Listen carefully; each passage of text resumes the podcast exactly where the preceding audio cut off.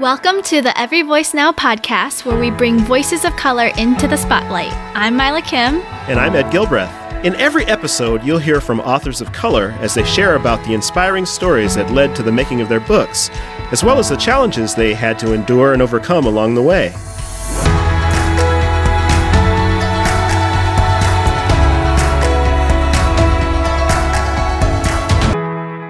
What's up, Helen? Hey, Ed. It is great to be here and to have a chance to do a podcast interview with you. Same here. First time. Yes. Yes, I am very excited for this chance, this privilege to host with you.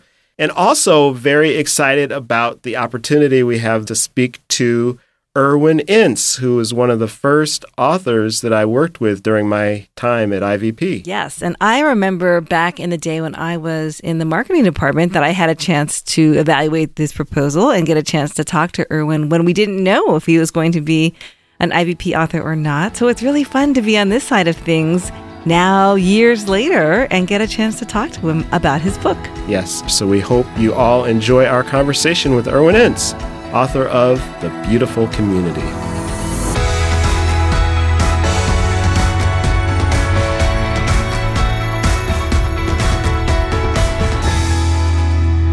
We are excited today to welcome Irwyn Ince to the Every Voice Now podcast. Welcome, Irwyn. Thank you, Ed. Good to be here on this excellent podcast. yes, and this is a special treat for me, and you'll find out why later, but I'm just very grateful to have this time with you. I'm glad you could be here with us.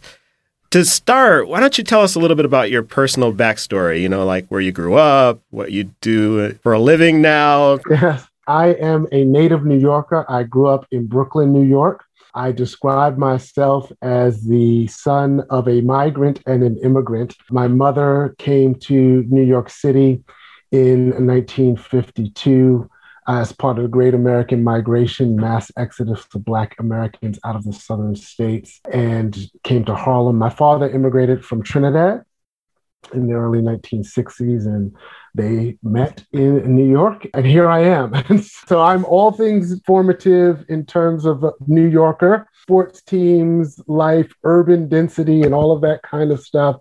I currently live in Washington, D.C., and I am the director of a ministry called the Institute for Cross Cultural Mission, and I served as a pastor, as a lead pastor of a church we planted for about 10 years. Let's go a little deeper on your ethnic identity journey. This is what we always do uh, to set lay the groundwork here mm-hmm. on Every mm-hmm. Voice Now. Tell us about your ethnicity and what are some key moments in your ethnic journey that stand out to you. Well, it's it's interesting, and I, I do like that question b- because right there's a difference between ethnicity and race. Uh, a lot of overlap uh, in our context, but I certainly would identify uh, ethnically as African American, even though I said you know I've got a Caribbean side and my father's side of the family that Trinidadian heritage, which um, which I love as a part of me. But growing up in New York City, African American community, large African American family. My mother was one of six, and we were all in New York. And so lots of cousins, aunts, uncles. Ethnically, I, I, I will say I, I really became aware, and I'm going to use the word race here, of the difference racially. So 1970s, Alex Haley's Roots comes out. You know, I'm a, I'm a, I'm a little boy. I wasn't really allowed to watch it, but I remember a particular experience when I was on vacation with my family. I was almost 10 years old. It was down in uh, Disney World in Orlando, Florida. And we were at the hotel in the pool. My sister, who's 18 months younger than I, and she eh, she and I were you know we were playing. We had these little floats, and there was another boy in the pool who was white, uh, but he asked us if he could play with his uh, play with our floats, and I said sure. You know we can. You know, mom and dad said share your things, right? And then I asked if I could play with his float, and I just never forget. He said to me, he said no because you're colored, and and I just, I mean, I was almost 10 years old. I like, I did, I had never had that kind of experience. I was just confused. what, what is that about? and had to have the conversation with my mother. So this is like coming to a sense of an ethnic identity uh, formed in terms of difference with others, right? And so for me, and I'll, I'll, make this short, I, I do need to include this. Although I was raised in a Christian home, I began to reject the faith during my teenage years. And I went to school to study electrical engineering at City College of New York, which is in Harlem. And there I became a part of a, an Afrocentric organization called the Sons of Africa. And that through that process, I began to actually view Christianity with a, a lens uh, of hostility and deepening, kind of centering my ethnic ethnicity as the core of my being. That's what mattered most my blackness, my Africanness. Uh, and so that's part of my journey, which I'm sure we'll be able to kind of talk to talk talk about and, as to how it relates to what I've written and getting to this place of focusing on beautiful community. Well, speaking of what you've written, you are, of course, a published author. That's what I was referring to earlier. I'm excited to have been one of the editors to work on The Beautiful Community, which is a beautiful book. It was released last year and has been doing very well. Tell us a little bit about the genesis of your pursuing the dream to be an author and what was the moment that you began to think about writing this book? It really it was birthed out of my pastoral ministry and work in my heart for what I call the ministry of reconciliation, ultimately, which is what beautiful community is is about, in wanting to see the church reflect its community in all of its diversity, wanting to see the church really lean into pursuing unity and diversity, love across lines of difference in Jesus' name. A friend of mine recommended a book that asked some key questions that I was that I would take notes on and kind of come back to to say, should I really should this, should this be a book or am I writing like a uh, an article, right? Those kinds of questions I was asking personally, the question uh, self doubt, uh-huh. as much as I loved what I had done in my dissertation and thought, do I really have something worthwhile to say that would benefit others, benefit the church? You know, I, I was a pastor, and I would anybody who's gonna who's gonna listen to me, you know? And so it wasn't until you know 2018 toward the end and i had and i had served my denomination in pretty substantive ways so i became the first african american moderator of the of the presbyterian church in, uh, in america in in 2018 i had helped um, lead our denomination our overtures committee when we did a corporate confession and repentance for sins committed during the civil rights era. Following those things, there was some interest in me as a potential author.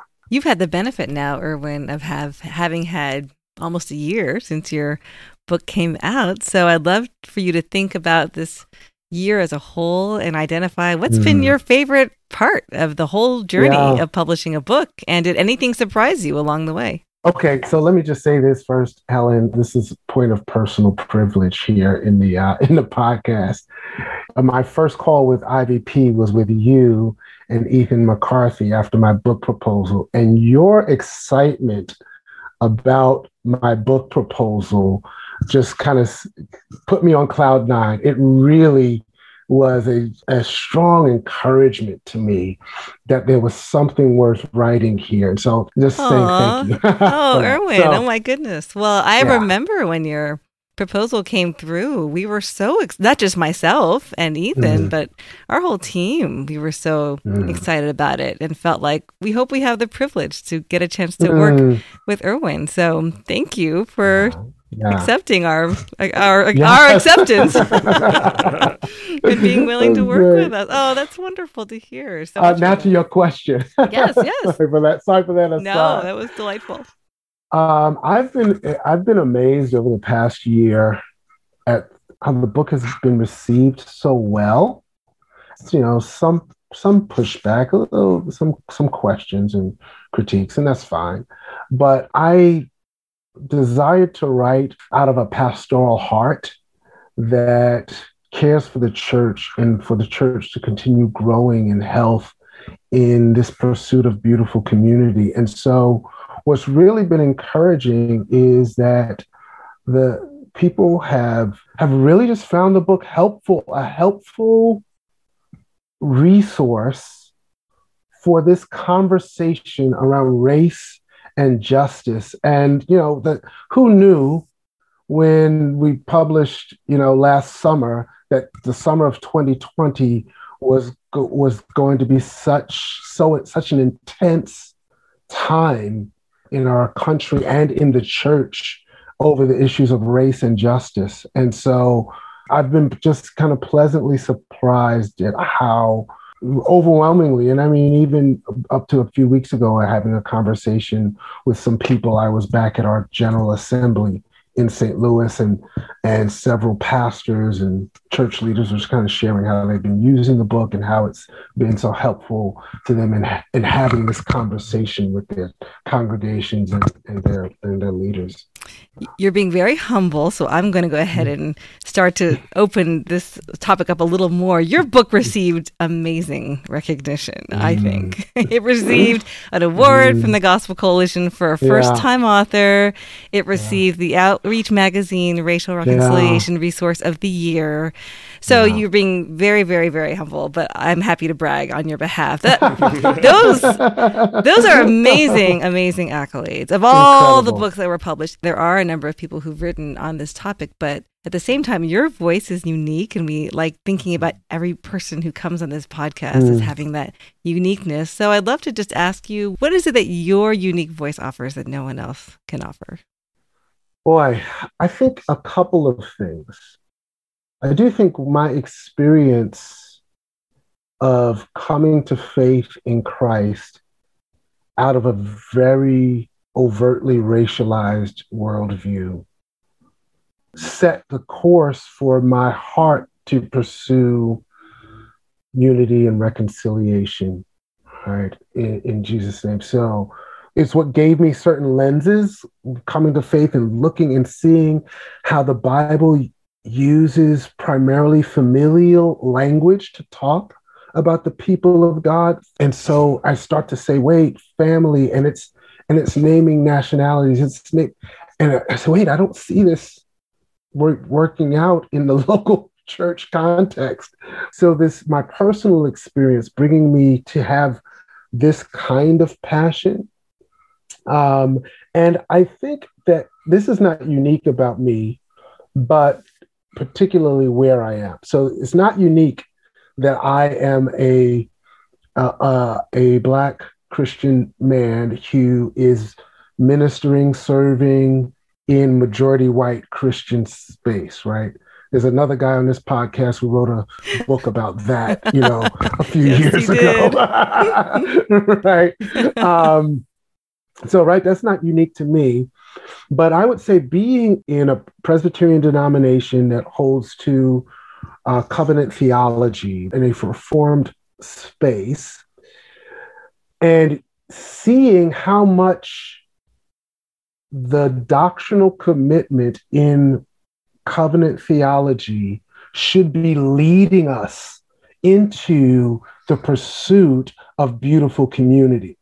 That when we're not doing it, it's because we are not robustly living out the implications of what we say we ha- we believe and commit to in terms of our understanding of the of the scriptures. And so this kind of uniqueness, if you will, of being a black Christian man in a reformed context who being able to see the documents that we hold to as leading us in a particular direction. And I get to say, can we just live out what we say we believe? Well, it is such a powerful statement. You, you paint such an attractive picture of the body of Christ and who we should be. And at the same time, you're very honest and transparent about our issues as a, as a church. So Thank you for giving us this opportunity to really work our way through some of our mess in pursuit of that beautiful community. We need to take a quick break, but when we return, Irwyn will do a reading for us and we'll talk more about his book writing process. So stay tuned, and thanks for listening to the Every Voice Now podcast. Mila, it is incredible to me that IVP is about to turn 75 years old. Do you believe that? That's amazing. I know, that is amazing. I mean, considering that so many book publishers have come and gone during that time. And so I'm so grateful to be part of such a long standing legacy. Well, it's a testimony to IVP's commitment to publishing quality books, not to mention books by a diversity of authors. And this has been IVP's MO for the majority of its history. Yeah, and we keep finding more voices of color to highlight each and every season. And so visit everyvoicenow.com to find out how you can get a great discount on today's featured book and many more.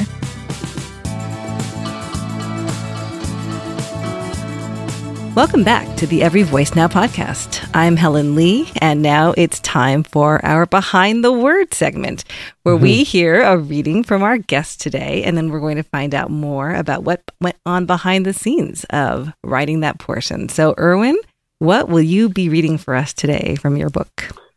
Uh, I will be reading from the uh, from the end of chapter five of the book, and the chapter title is "Your Beautiful Crown Has Come Down from Your Head," and this this part is about how do we get out of the ghetto. I call our polarized church life ghetto ghetto living. so uh, so here we go. How do we get out of the ghetto? Well, what's the solution to so much brokenness? Here's the quick answer. It's nothing short of the blood of Jesus. It's in the community of the redeemed that we should see the dividing line of hostility broken down. What does this mean on the ground in our day to day lives? It means you have to walk with humility.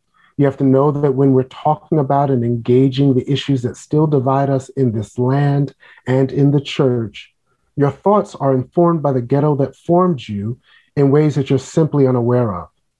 And we need to be shaped and reshaped by other brothers and sisters in the Lord who come out of different ghettos if we're going to learn to love well and strive for justice and righteousness in our communities.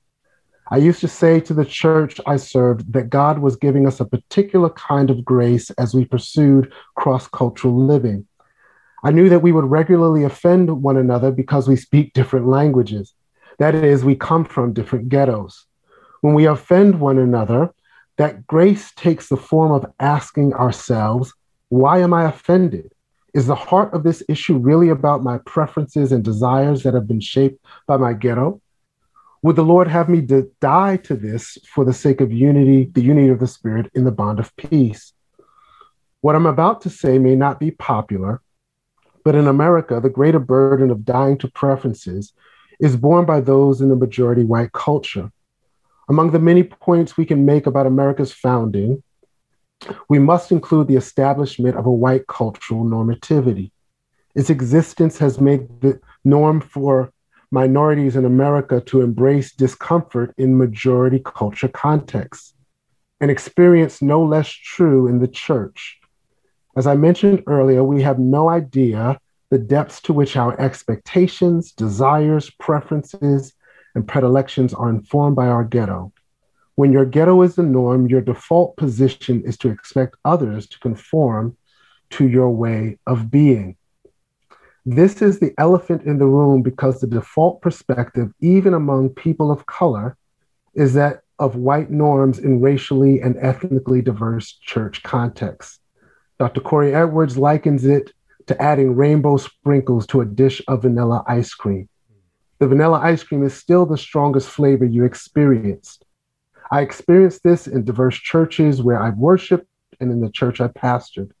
This is why I say that there is a particular need for white Christians to develop a deeper cultural self awareness and a willingness to die to maintaining some of those cultural norms for the sake of pursuing unity in diversity. We must realize that getting out of our ghettos isn't free, it'll cost you. You'll have to examine your preferences You'll have to regularly embrace being more curious and confident when you're in a situation involving diversity and difference. If you're part of the majority culture, you'll have to learn how to listen to and learn under the influence of non majority culture people. I remember when I first read the manuscript and stumbled over your use of ghetto there and just how striking that metaphor was. So thank you for sharing that. Could you tell us a little bit about why you picked this particular passage, what it means to you? I picked this particular passage because as, as I write in in those pages that this is this is the elephant in the room. We are tempted to try to engage these issues of cross-cultural life and love or the pursuit of beautiful community with a notion of just kind of this equal playing field or color blindness or the goal is to forget about the past and the ills of the past and just move forward. Let's can't we all just get along kind of thinking. And I chose this passage because that doesn't do us a service in the pursuit of beautiful community. We have to be honest about how we came to be where we are and the ways in which those truths of the past are still shaping our current reality and thoughts mm. and ideas. In that short passage you read, I felt like there was there was a, a challenge there for the majority white Christian reader that is impossible to turn away from. It's it was so clear and so vivid, especially some of the analogies you used. Ed mentioned the ghetto. I wrote that down. Your thoughts are formed by the ghetto that formed you. I mean, you can sit and reflect on that for quite some time because that's really really striking and convicting, I think, for uh, anyone who really wants to take that sentence seriously. That short section you read, I you could exegete that. I mean, that's right. there's so much there that I hope that the yeah. church continues to wrestle with. Yeah, I'm, I'm curious, Irwyn. What advice would you have for other writers of color who are tackling this topic and the sort of inevitable pushback or backlash that they might experience and the critiques that they'll run up against? What advice would you have for them in terms of that? Boy, I, I and I think this is advice for writers in general, right? But in particular to to writers of color who want to engage a topic like this, it's really what am I trying to accomplish and achieve? What am I after? What is what is the goal here? I'm not trying to write in a way that I'm winning arguments. I'm trying to write in a way that I'm winning hearts, right?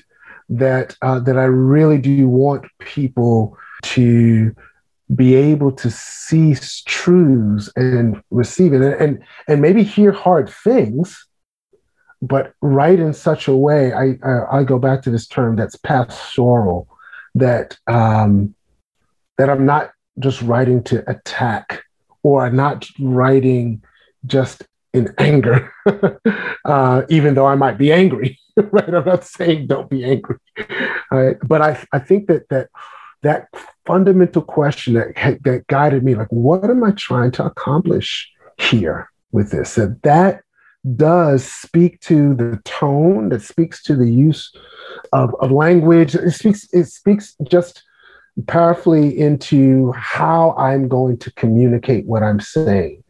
Um, so. Mm. I love that phrase, writing to win hearts. That's that's lovely. It's fabulous. Well, we need to take mm-hmm. another quick break, but when we return, we are going to continue our conversation with Irwyn Ince, and we'll find out a little bit more about his personal writing habits and quirks. So you'll get to find out more about that, and also how to get a special discount on Irwyn's book. So stay right. tuned.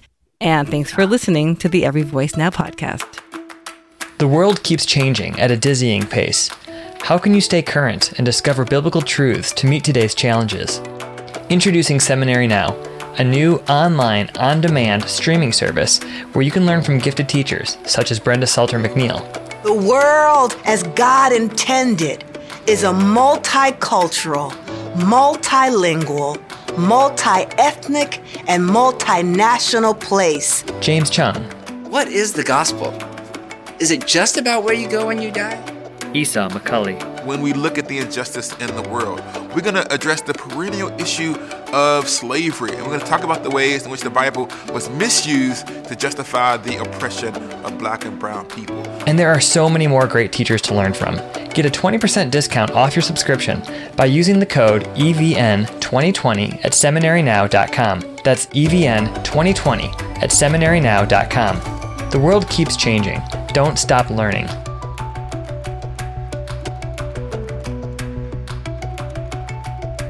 You are listening to the Every Voice Now podcast, and I'm Ed Gilbreath back at you. Today, we've been talking with Irwyn Ince, author of the book The Beautiful Community. And keep listening to find out how you can get a special 40% off discount on Irwyn's book at ivpress.com. But first, let's find out a little bit more about your writing habits and quirks, Irwyn. Was there anything that you did that was a little bit sort of quirky or unusual or, or weird that helped you stay on task? That phrase "stay on task" is important. It's important to have deadlines, right? That I'm so mm. grateful for the deadline because that kind of point that this writer's block cannot continue, right? It has to it has to come to an end. Sometimes I have to get up and walk around and talk to myself about what I'm trying to say, and I'll have the pad or notebook or whatever in my hand or my iPad. And I'm just walking, my headphones are still in, and I'm just walking around and I'm just talking. I'm just mouthing stuff. Just I'm in my own world because I got my headphones or earbuds in my in my ear. And so so I don't mind looking a little strange to folks when I'm trying to do that. One more. What is the single best piece of advice you've ever received in the area of writing? Oh, wow. Yes, the single best piece of advice. Okay. And this was not directly given to me. Okay. It happened in the process with IVP. Every book is not for everyone, but there's someone for every book. That became something that I just kept coming back to. Yo, I'm not, every book is not for everyone, but there's someone for every book. That includes this one right? And that just that just it didn't happen until because it's part of the like the videos and the things that i got from ivp in the in the pu- publishing process that i came across it. Uh, but it just it is it just stuck with me throughout the process well, I have a few questions. So, do you have any memory of any incident that happened while you were writing this book that made you feel like God is with me as I'm doing this project, or something that just sticks in your mind as being a moment in the process of writing your book that was just unforgettable for whatever reason? I, I did a, it's not really a moment, it's something that was also kind of with me throughout. I wrote the, um, the tribute in the book to my father um, you know, he passed away several years ago, 2000, 2009. But he, I, I'm his son, not just biologically, but in my in my ways, in uh, the the way that I talk, in the way that I smile, my sense, my it all comes from him.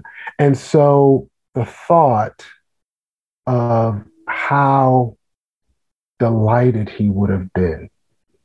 I mean, legitimately, how delighted he would have been to know that I was writing a book. It just sat with me throughout. I mean, I, you know.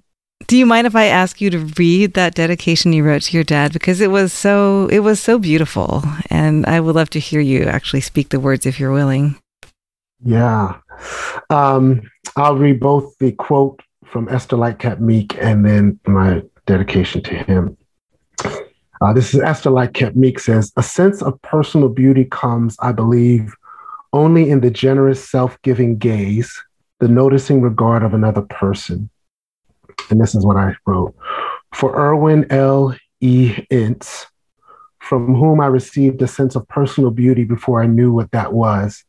I never had to look for eyes to affirm my beauty and dignity because his gaze always spoke a message of generosity, selfless giving, and love, matched only by the actions that confirmed the message. What a legacy. I mean, that's mm. that's wonderful that you had someone in your life who was able to give you that kind of gaze. to encourage you all of your days. What a beautiful gift. That's wonderful. Thank you for sharing that with us.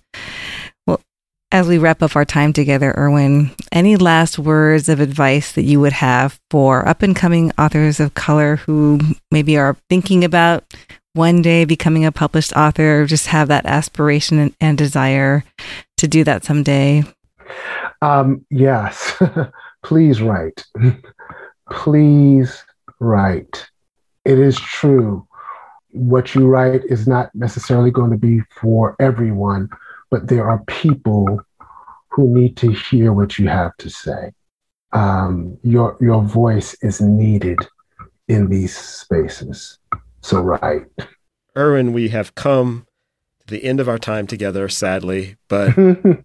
but before we go, we want to give you a few moments to share with our listeners about any special projects you have going on right now and about how people can best reach you. We try to put this pursuit of beautiful community into practice through the work that I do for the Institute for Cross Cultural Mission. We literally exist to try to equip churches and organizations with the competence for pursuing beautiful community. And so, so I certainly welcome folks to to look us up online, to reach out for conversations about how we might serve you. We're not in the apologetics business of saying we need to convince you to try to pursue beautiful community, but we're saying if the Lord has brought you to a conviction and you're trying to figure out what do we do, that's the space we want to we we operate in. Well, we'll put the link to that in the show uh-huh. notes, uh, and we can also find you on Twitter and yes,